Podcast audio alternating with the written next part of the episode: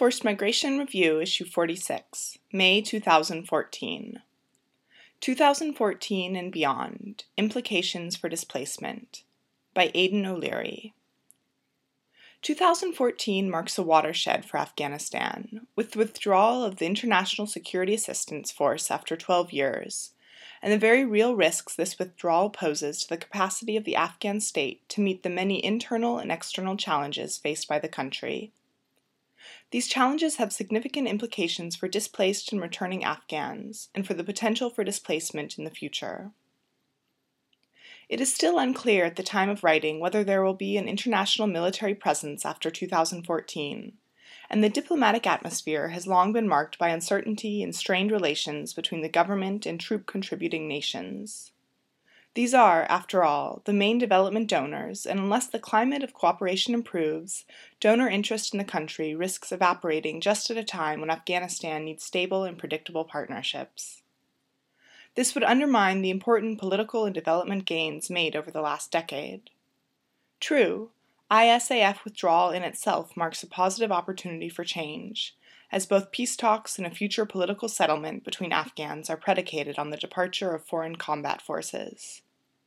Yet on the humanitarian front, the transitions in the security, political, and economic spheres are likely to have a steadily deteriorating impact on the situation, and a significant impact on the displacement dynamics affecting the Afghan people. Afghanistan is the largest refugee repatriation operation in the world. More than 5.7 million people have returned in the last 10 years, representing nearly a quarter of the current population of 28 million, and posing considerable challenges to the country's absorption capacity. As long as development conditions are not in place to absorb the return of refugees sustainably, this shifting population is inevitably added to the humanitarian caseload. Approximately 124,350 50 Afghans are estimated to have been displaced from their homes in 2013 as a direct result of conflict. End note 1. Overall, the total number of recorded conflict IDPs is 631,000. End note 2. With approximately 40% of IDPs moving to urban areas where they join the growing number of urban poor. While their immediate needs are humanitarian, protracted displacement in urban areas also requires the government to respond to longer term development needs. Importantly, the primary reasons for displacement include armed conflict, general deterioration of security, and intimidation and harassment by anti government elements. And the majority of people seek safety in the same or nearby districts, and overwhelmingly in the district or provincial center. The humanitarian agenda post ISAF withdrawal.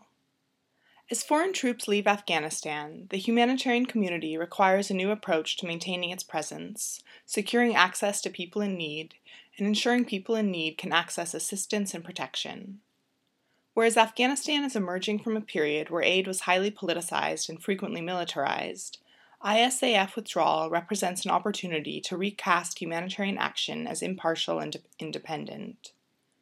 The next phase is likely to be a period of limited financial means and diminished political attention from the Western world. Key to ensuring the credibility and effectiveness of humanitarian assistance in the post ISAF era will be the clear articulation and delivery of needs based assistance. In the past, humanitarian programming was heavily concentrated in the North, where it was relatively straightforward to fundraise and operate. Recent analysis has shown, however, that the South and the East are underserved given the severity of identified needs, including the prevalence of recurring displacement. A major challenge is to identify and invest in actors willing and able to operate in these areas, be they Afghan or international.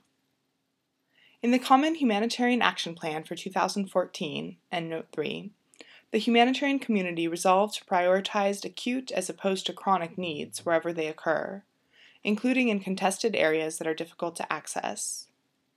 This seems logical, but putting the strategy into practice will require a series of mind shifts on the part of humanitarian actors themselves. First, both humanitarian organizations and their donors need to show a greater tolerance of risk, coupled with appropriate risk mitigation measures.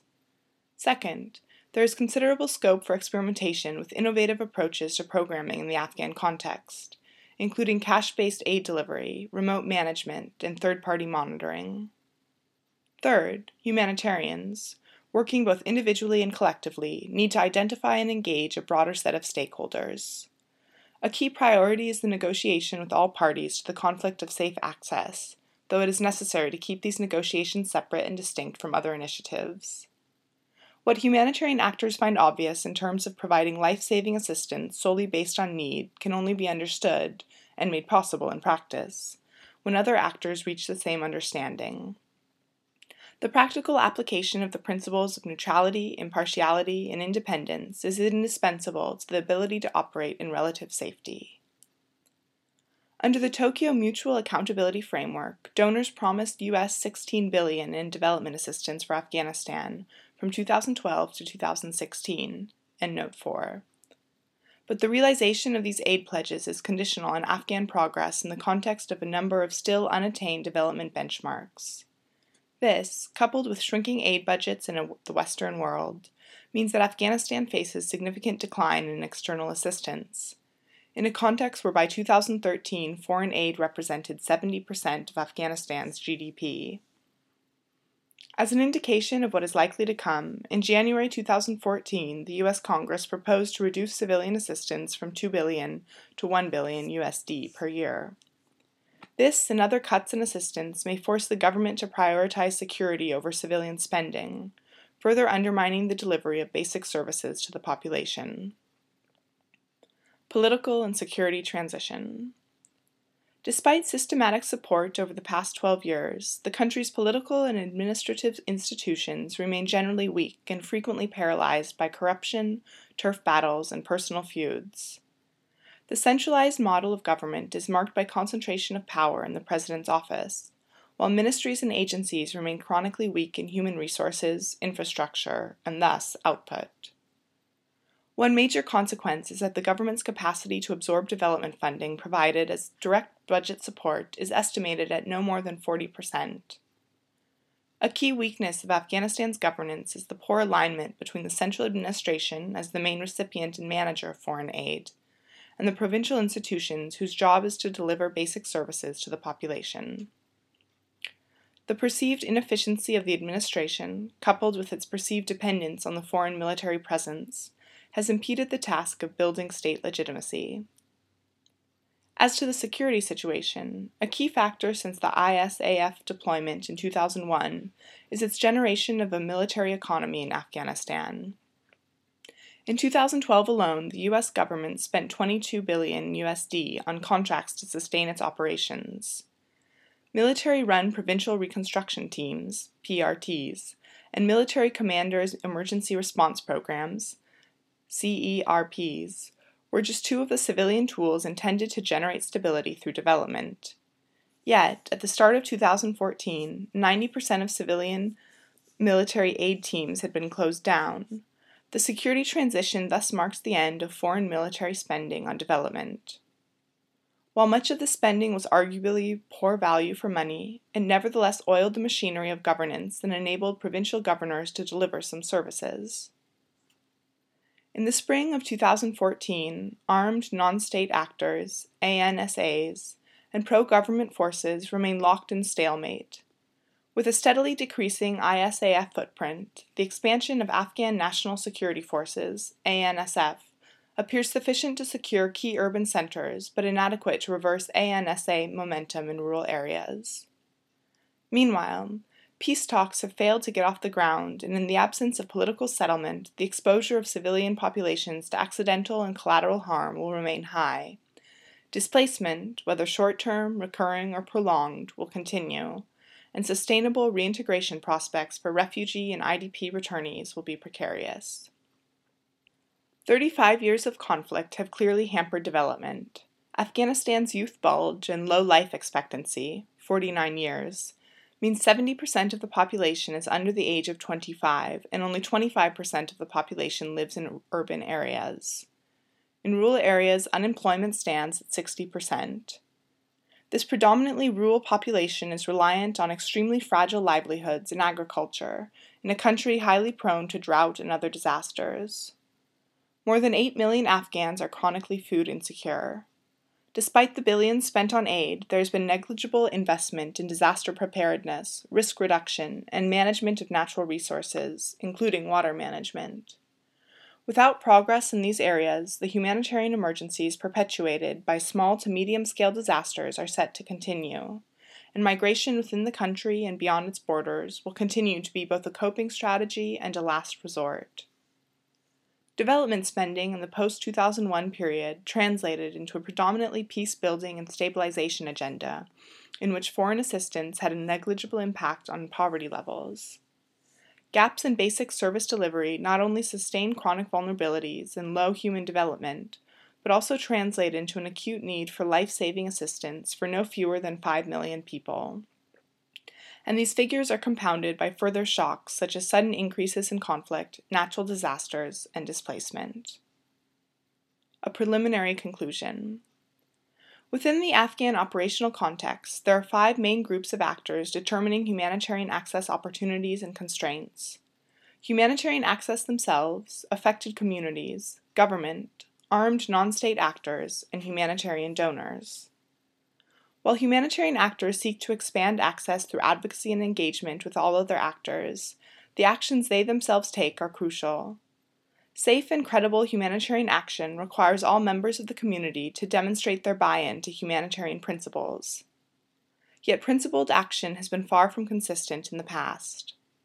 Pressures and opportunities to work in support of non humanitarian objectives were considerable, but with the ISAF operation coming to an end, humanitarian funding and assistance may yet be disentangled from a wider political military agenda. Displacement arising from armed conflict, general security deterioration and harassment, and intimidation originates in rural areas where more than 70% of the population of Afghanistan lives. Effective and timely humanitarian response therefore requires a commensurate deployment in the southern half of Afghanistan in particular.